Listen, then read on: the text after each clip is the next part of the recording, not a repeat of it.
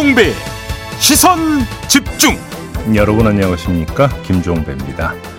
더불어민주당이 임종석 전 청와대 비서실장을 공천에서 배제하면서 개파 간 공천 갈등이 커지고 있는데요. 잠시 후 2부에서 친명 원외 조직인 더민주혁신회의 김우영 상임대표 만나서 자세한 이야기 나눠보겠습니다. 여론조사 전문가들과 함께하는 민심 어때 코너가 있는 날인데요. 최근 여야 지지율 추이가 엇갈리고 있다, 역전됐다 이런 지금 결과가 나오고 있다고 하는데 어떻게 분석해야 될지 두 명의 여론조사 전문가와 함께하겠습니다. 2월 28일 수요일 김종배의 시선 집중 광고 듣고 시작합니다.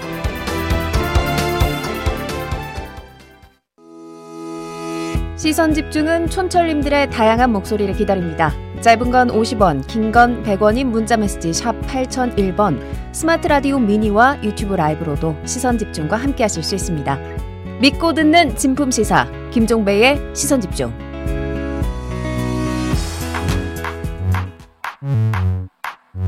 뉴욕에 뉴욕 타임즈가 있다면 시선 집중에는 JB타임즈가 있다. 촌철살인 뉴스 총정리 JB타임즈. 더마카와 함께 시선 집중의 문을 열겠습니다. 어서 오세요. 네, 안녕하세요. 더마카입니다. 미니로 이옹기님이 김제 시로 출장 갑니다. 고속버스가 하루에 4대뿐인 지역이라 지금 출발합니다. 시선 집중 들으며 갈 테니 참 좋습니다. 아. 네 대밖에 안 다니나요 교수들로가 요즘에 지역으로 가는 고속버스들이 많이 줄었다는 뉴스가 있었잖아요. 네, 지방 가서 저도 그 얘기 들었는데 이제 특히 관내 이런 데서 버스 운행이 너무 그러니까 그 없다 보니까 교통 문제가 좀 심각하다 이런 얘기 저도 들은 적이 있어요. 차가 많아서 심각한 게 아니라 음. 대중교통 수단이 너무 적어서 그런 이야기들 많이 하더라고요. 그러니까요. 음. 그래도 이 아침에 가시면서 피곤하다는 말씀이 아니라 시선 집중 들으며 갈 테니 참 좋습니다. 라고 해주셔서 감사합니다. 음. 그럼 기본이지요. 들으시면서 주무셔도 돼요, 이용기님. 봐드릴게요. 그리고 주관적 곰돌이님, 안녕하세요. 벌써 3월이 얼마 안 남았네요. 음. 다음 주 개강이라 시간이 더 빠르게 가는 것 같습니다. 봄이 온다는데 왜 뉴스에는 봄 같은 따뜻한 뉴스는 없는 걸까요? 라고 보내주셨네요. 찾아볼게요. 네, 쉽진 않을 겁니다. 네. 네. 오늘이 2월 28일, 이번 연도에는 2월 29일까지 있죠? 네. 제이비 그러면 그 29일은 덤인가요? 뭔가요? 어떻게 느끼세요?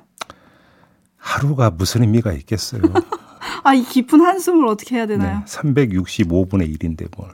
그렇지 않습니까? 예. 네, 하루하루 그냥 열심히 사는 게 최선입니다. 네. 네, 그렇게 하루하루 열심히 사는 JB가 pick한 뉴스들을 정리해 드리겠습니다. JB 타임즈 오늘 주목할 첫 번째 뉴스 어떤 건가요? 민주당이 결국 임종석 전 청와대 비서실장을 컷오프했습니다. 서울 중성동갑에 임종석이 아니라 전현희 전 국민권익위원장을 전략 공천한 건데요.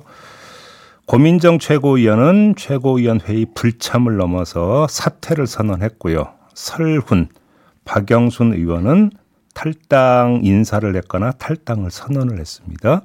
그리고 울산의 이상은 의원도 진보당과의 지역구 단일화 합의에 반발해서 탈당 후 무소속 출마 입장으로 정리를 했다고 하고요. 네, 어제 이 시간에 갈등의 분출을 짚은 바가 있는데요. 네. 그 차원으로 봐야 될까요? 어제 이렇게 말씀을 드렸죠. 갈등은 이미 분출하기 시작했는데 그 분출 규모가 줄어들 거냐, 커질 거냐, 이게 관심사다. 이런 말씀을 드린 바가 있었는데 결론부터 말씀드리면 더 커질 공산이 있는 것 같습니다. 어떤 점에서요? 추가 탈당이 있을 수도 있기 때문인데요. 홍영표 의원을 중심으로 몇몇 의원들이 집단 탈당을 논의하고 있다는 보도가 이미 나온 상태입니다. 주목할 점은 그 몇몇의 규모인데요. 어제 탈당을 선언하거나 탈당 인사를 했던 설훈, 박영순 의원의 경우 홍영표 의원과 함께 어, 탈당을 논의하는 의원들로 사실은 알려져 있었었는데 일단 나타난 형식은 개별 입장 표명이잖아요. 따라서 지금 짚을 점은 이들 외에 몇 명이 더 있고 그래서 그들이 집단 탈당의 모양새를 보일지 아니면 이미 두 명이 빠져나가서 한두 명의 추가 개별 탈당으로 귀착되는지 이것 아니냐 이렇게 봐야 될 것 같습니다. 네, 그래서 이제 어젯밤에 새로 들어온 소식이 있죠. 더불어민주당 공천관리위원회가 홍영표 의원이 지금 현역구고 뛰고 있는 인천 부평을 비롯해서 좀 여러 가지 지역을 전략 경선 지역으로 지정을 해서 전략 공관위에 넘기기로 결정을 했다. 이런 보도가 지금 밤사이에 들어왔습니다. 네. 전략 경선이라는 거는 전략 공천을 하는 게 아니라 경선을 보장을 해줘라 이런 거죠 지금. 그렇습니다. 그런데 특히 이제 홍영표 의원 같은 경우는 이제 그 여론조사 업체가 문제가 됐을 때 또 현역 의원을 빼고 여론조사를 돌렸다라고 했던 그 대상 중에 한 명인 것으로 좀 보도가 돼서 그때도 좀 약간 논란이 된 바가 있지 않았었습니까? 네. 여러 가지로 지금은 주목되는 인물은 홍영표 의원이다 이렇게 봐야 될 것 같습니다. 네, 이 공간의 결정이 비명계의 반발을 의식한 거 아니냐 이런 보도가 많이 나오는데 과연 탈당이나 이런 움직임을 막을까 이것도 좀 시선 집중해 보겠고요. 어제 의총에서도 비명계 의원들의 성토가 이어졌다 이런 보도가 많이 나왔습니다. 음, 그렇습니다. 대표적으로 지금 말씀을 드렸던 홍영표 의원 이 홍영표 의원이 이재명 대표를 향해서 남의 가죽 그렇게 벗기다간 당신 손도 피칠 값될 것이다. 뭐 이런 식으로까지 말을 했다. 이런 지금 어, 보도가 나왔는데요. 하지만 이재명 대표는 아무 말이 없었다고 하지 않습니까? 그리고 의총이 끝난 다음에 기자들 앞에서 이런 말을 했습니다. 들어보시죠. 의원님들께서 여러 가지 의견을 주셨는데 우리 당무에 많이 참고하도록 하겠습니다. 뭐 지극히 원론적인 발언이죠. 뭐 이미 말씀을 드렸습니다. 개가 지져도 기차는 간다. 이런 모드로 탑재가 된 것 같다라는 말씀을 드린 바가 있는데 그걸 다시 한번 확인할 수 있는 장면이다. 이렇게 정리를 해야 될 것 같습니다. 네. 네. 그래서 계속 궁금한 건 이 정면 돌파가 총선 승리로 이어질 거냐. 사실 이게 핵심이잖아요. 그렇습니다. 근데 그거는 뭐 이제 4월 10일 지나야 알 수 있는 거 아니겠습니까? 그렇죠. 뭐 여기서 예단은 하지 않겠습니다. 네. 네, 지금 친명 지도부에서는 계속 나오는 얘기가 지금은 홍역을 치르고 있지만 이번 주에 공천이 마무리가 되면 이재명 대표를 중심으로 똘똘 뭉쳐서 정권 심판론이 몰아칠 거다. 그러면 또 반전이 일어날 거다. 이런 계속 이런 입장이잖아요. 과연 그게 먹힐지 요게 이번 총선의 또 관전 포인트가 되는 것 같습니다. 네, 그게 정 궁금하시다면 3부에 귀 기울여 주시기 바랍니다. 여론의 추이를 분석하는 민심 어때 시간이 있습니다. 여기서 한번 좀 제한적이지만 한번 좀 짚어보도록 하지요. 네. 네, 그리고 다음은 여당의 공천 상황 알아볼 텐데요. 2803님이 이런 문자 주셨네요. 2월 29일이 있는 이유는요. 누구에게 투표할 것인지 하루 더 생각하라는 하늘의 뜻이 아닐까요? 꿈보다 해몽이 좋다 이런 말을 여기서 할 수도 있을 것 같은데요. 목이 메이네요. 네. 아, 네. 지금까지 민주당 공천 상황 살펴봤고 다음은 여당으로 좀 가볼까요? 국민의힘 공천에서 두드러지게 나타나는 특징이 하나가 있는 것 같은데요. 아, 뭐 사람에 대한 이야기니까 그냥 재기용 정도로 다시 쓴다 이 말씀이신 네, 거죠? 그렇습니다. 재기용 요걸로 그냥 정리를 해야 될 것 같은데 크게 세 축으로 지금 나타나고 있는데요. 가장 먼저 나타나고 가장 익숙한 장면은 영남 중진의 재배치입니다. 기존 지역구가 아니라 다른 험지에 출마하도록 유도한 거지 않습니까? 김태호, 서병수, 조혜진 의원 등등의 경우가 여기에 해당이 되는 거고요. 네, 두 번째는요. 어제 나온 뉴스 하나 전하겠습니다. 서울 영등포 을에서 박용찬 예비 후보와 경쟁하던 박민식 전 보훈부 장관의 중도 포기 선언이 있었습니다. 그런데 그 직후 당 핵심 관계자의 말이 보도를 탔는데 재배치 가능성을 시사하는 발언이었습니다.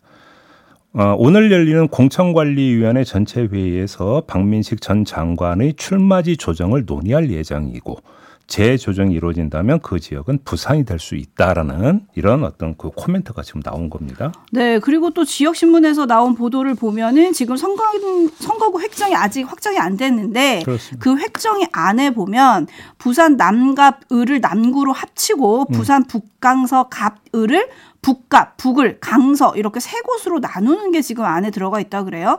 그러면 여기 이제 어떤 선수를 투입할 거냐 논란이 되는데 박민식 전 장관의 기용설이 지금 나오고 있는 거예요. 그렇습니다. 물론 정영환 공관위원장은 어떻게 또 과거 지역구에 또 갈 수 있겠냐 이러면서 이제 어제 재배치 가능성을 일축했다고는 하지만 공관위 관계자는 그만큼 경쟁력 있는 후보를 찾기 어렵다. 가능성을 검토할 거다. 네. 이렇게 얘기를 했기 때문에 이게 재기용 사례가 될지 좀 지켜봐야 될 것 같고요. 음. 세 번째는 어떤 겁니까? 이건 좀 결이 약간 다른데 민주당을 탈당해서 넘어온 이상민 의원을 지난 12일 그의 지역구인 대전 유성을에 단수 공천했고요. 이재명 대표와 대립각을 세우다가 지난해 4월 민주당을 탈당했던 조광한 전 남양주 시장을 지난 15일 경기도 남양주 병에 단수 공천을 했습니다. 거기에다가 어제는 조정식 민주당 사무총장에 밀려 컷오프된 김윤식 전 시흥시장을 시흥을에 공천하는 방안을 적극 검토하고 있다라는 소식이 나왔습니다.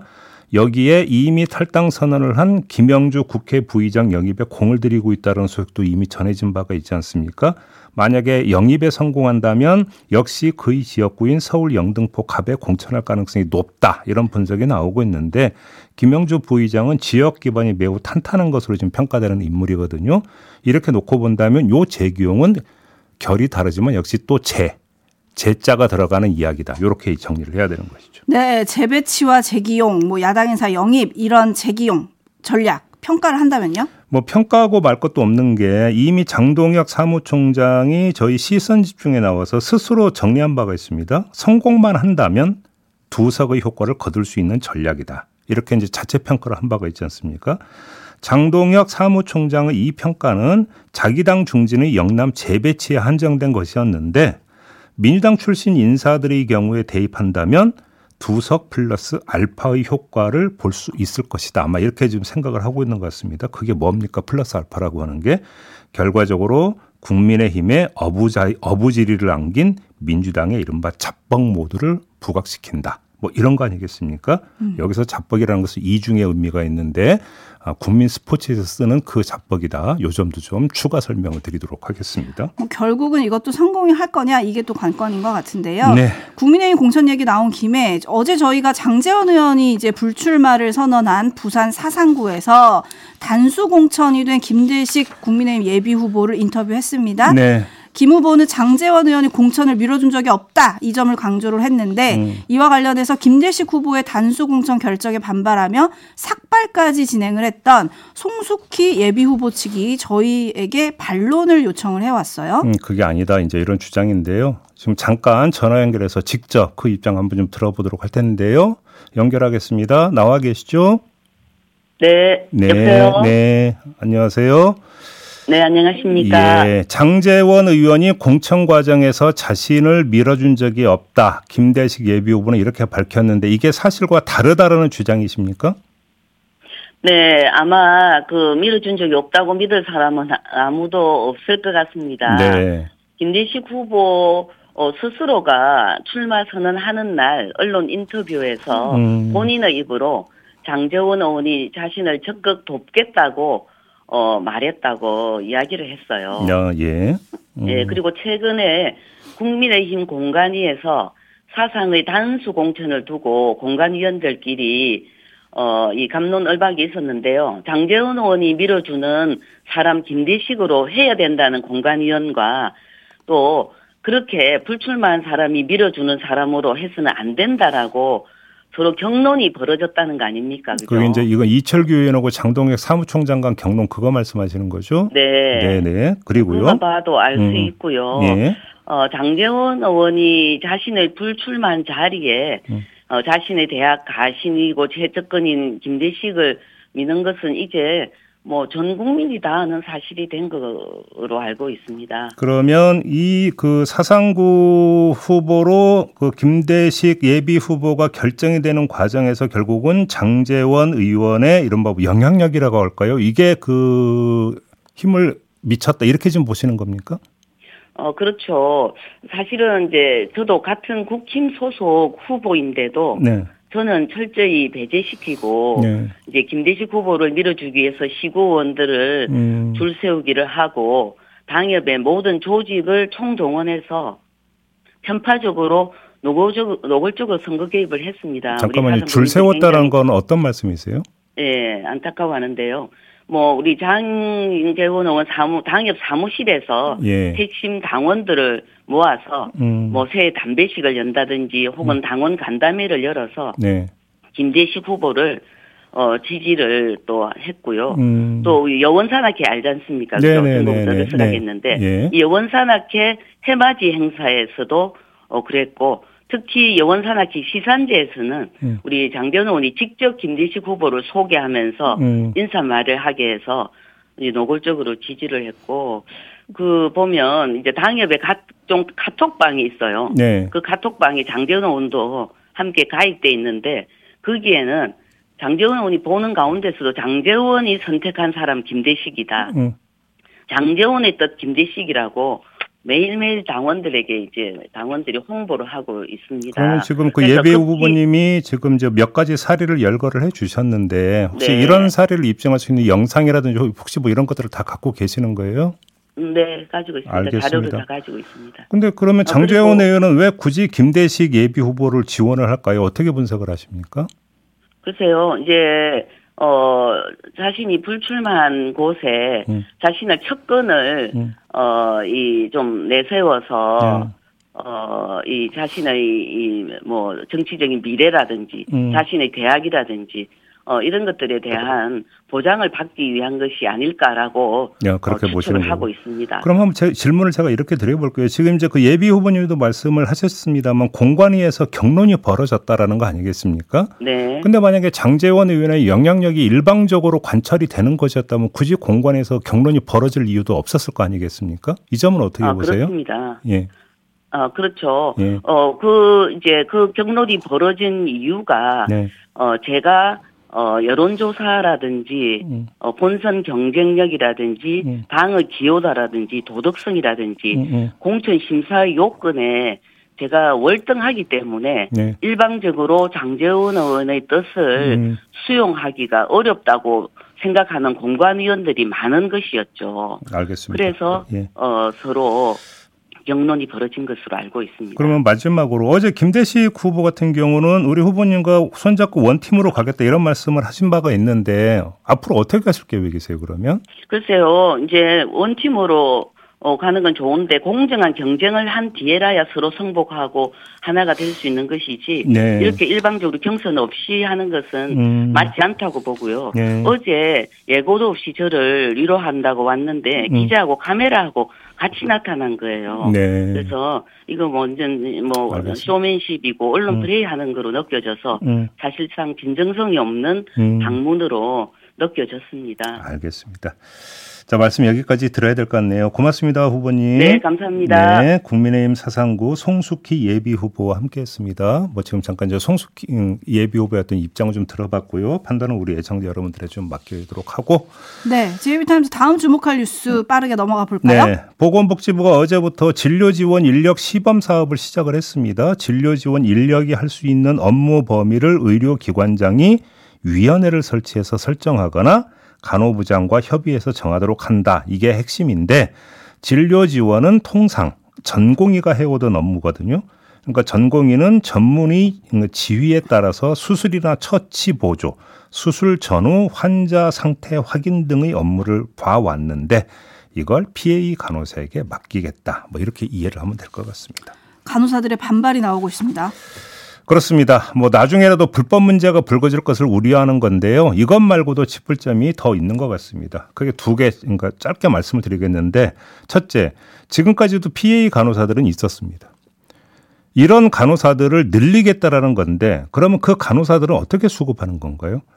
어차피 다른 데서 다른 업무를 보던 간호사들을 돌리는 것일 텐데 간호사 인력이 그렇게 여유가 있고 간호사의 체력이 그렇게 튼튼한가라고 하는 점을 일단 먼저 묻고 싶은 거고요. 두 번째, 윤석열 대통령은 2023년 5월 16일 간호법에 대해서 거부권을 행사하면서 이런 말을 그 남긴 적이 있었습니다. 한번 들어보시죠. 국민 건강은 다양한 의료 전문 직역의 협업에 의해 제대로 지켜질 수 있는 것입니다. 간호 법안은 이와 같은 유관 직역 간의 과도한 갈등을 불러일으키고 있습니다. 또 간호 업무의 탈의료기관화는 국민들의 건강에 대한 불안감을 초래하고 있습니다. 이 그 간호법이 논란이 있을 때 핵심은 간호사들이 사실상 의료 행위를 할 수 있는 거 아니냐 이게 핵심 아니었습니까? 그렇죠. 그래서 윤석열 대통령이 지금 이 발언은 직역의 어떤 그 협업을 하기 위해서는 그 전제가 직역의 업무에 대한 명확한 영역 설정이다. 이걸 깔고 있는 건데 그럼 한번 되물어 보고 싶은 게 PA 간호사들의 적극 투입은 그러면 직역의 명확한 업무 영역 설정에 부합하는 겁니까? 역행하는 겁니까? 그리고 전공의들과의 갈등을 이걸 줄이는 걸까요? 정반대일까요? 지금 점검을 해야 될 게 바로 이 문제 아니겠습니까? 네, 이거야말로 그때는 틀리고 지금은 맞다. 뭐 이런 거 아닐까 싶은데요. 애초에 그림자 의사라고 불리면서 이제 불법의 경계에선 피해 간호사에 대한 대책을 요구할 때는 정부가 딱 선을 긋더니 음. 이제 와서는 급하니 적극 활용하면서 법적으로도 보호해준다. 지금 이런 거잖아요. 그렇습니다. 그래서 많은 촌철님들이 그때 거부권 행사에 대한 입장부터 밝히셔야 하는 거 아니냐. 이거는 지금 괜찮은 거냐. 뭐 이런 걸 많이 물어봐 주시네요. 그러니까 지금 그 정부가 강경 기조를 그 유지하면서 내세우는 원칙은 그게 필요하고 한 번 정한 것은 원칙으로 일관되게 밀어 얹어 붙인다 이런 그 취지 아니겠습니까? 그렇게 놓고 본다면 간호사들의 업무를 어떻게 설정할 것인가의 문제도 마찬가지 어떤 그 기준과 원칙에 따라서 행동을 해야 되는 게 맞는 거잖아요. 근데 지금 그게 아니기 때문에 지금 또 논란이 되고 있는 부분이 있는 거 아니겠습니까? 그러니까요. 이거에 대해서는 좀 정부의 추가 설명이 좀 있어야 되는 거 아니냐. 그리고 그걸 받아들이는 간호사들 입장에서는 또 이걸 어떻게 받아들이겠느냐 사실은 역지사지라고 하는 부분이 있는 거잖아요. 이것도 좀 한번 헤아렸으면 좋겠다. 이런 말씀도 함께 드리도록 하겠습니다. 네, 어둠을 빛으로 님이요. 의협도 지금 상황에서 대책이 없는 것 같지만 정부 또한 말바꾸기 하는 것 같아서 좀 국민의 입장으로서 황당합니다. 이런 댓글 보내주셨네요. 네, 자 이렇게 마무리하죠. 더마카 수고하셨어요. 고맙습니다.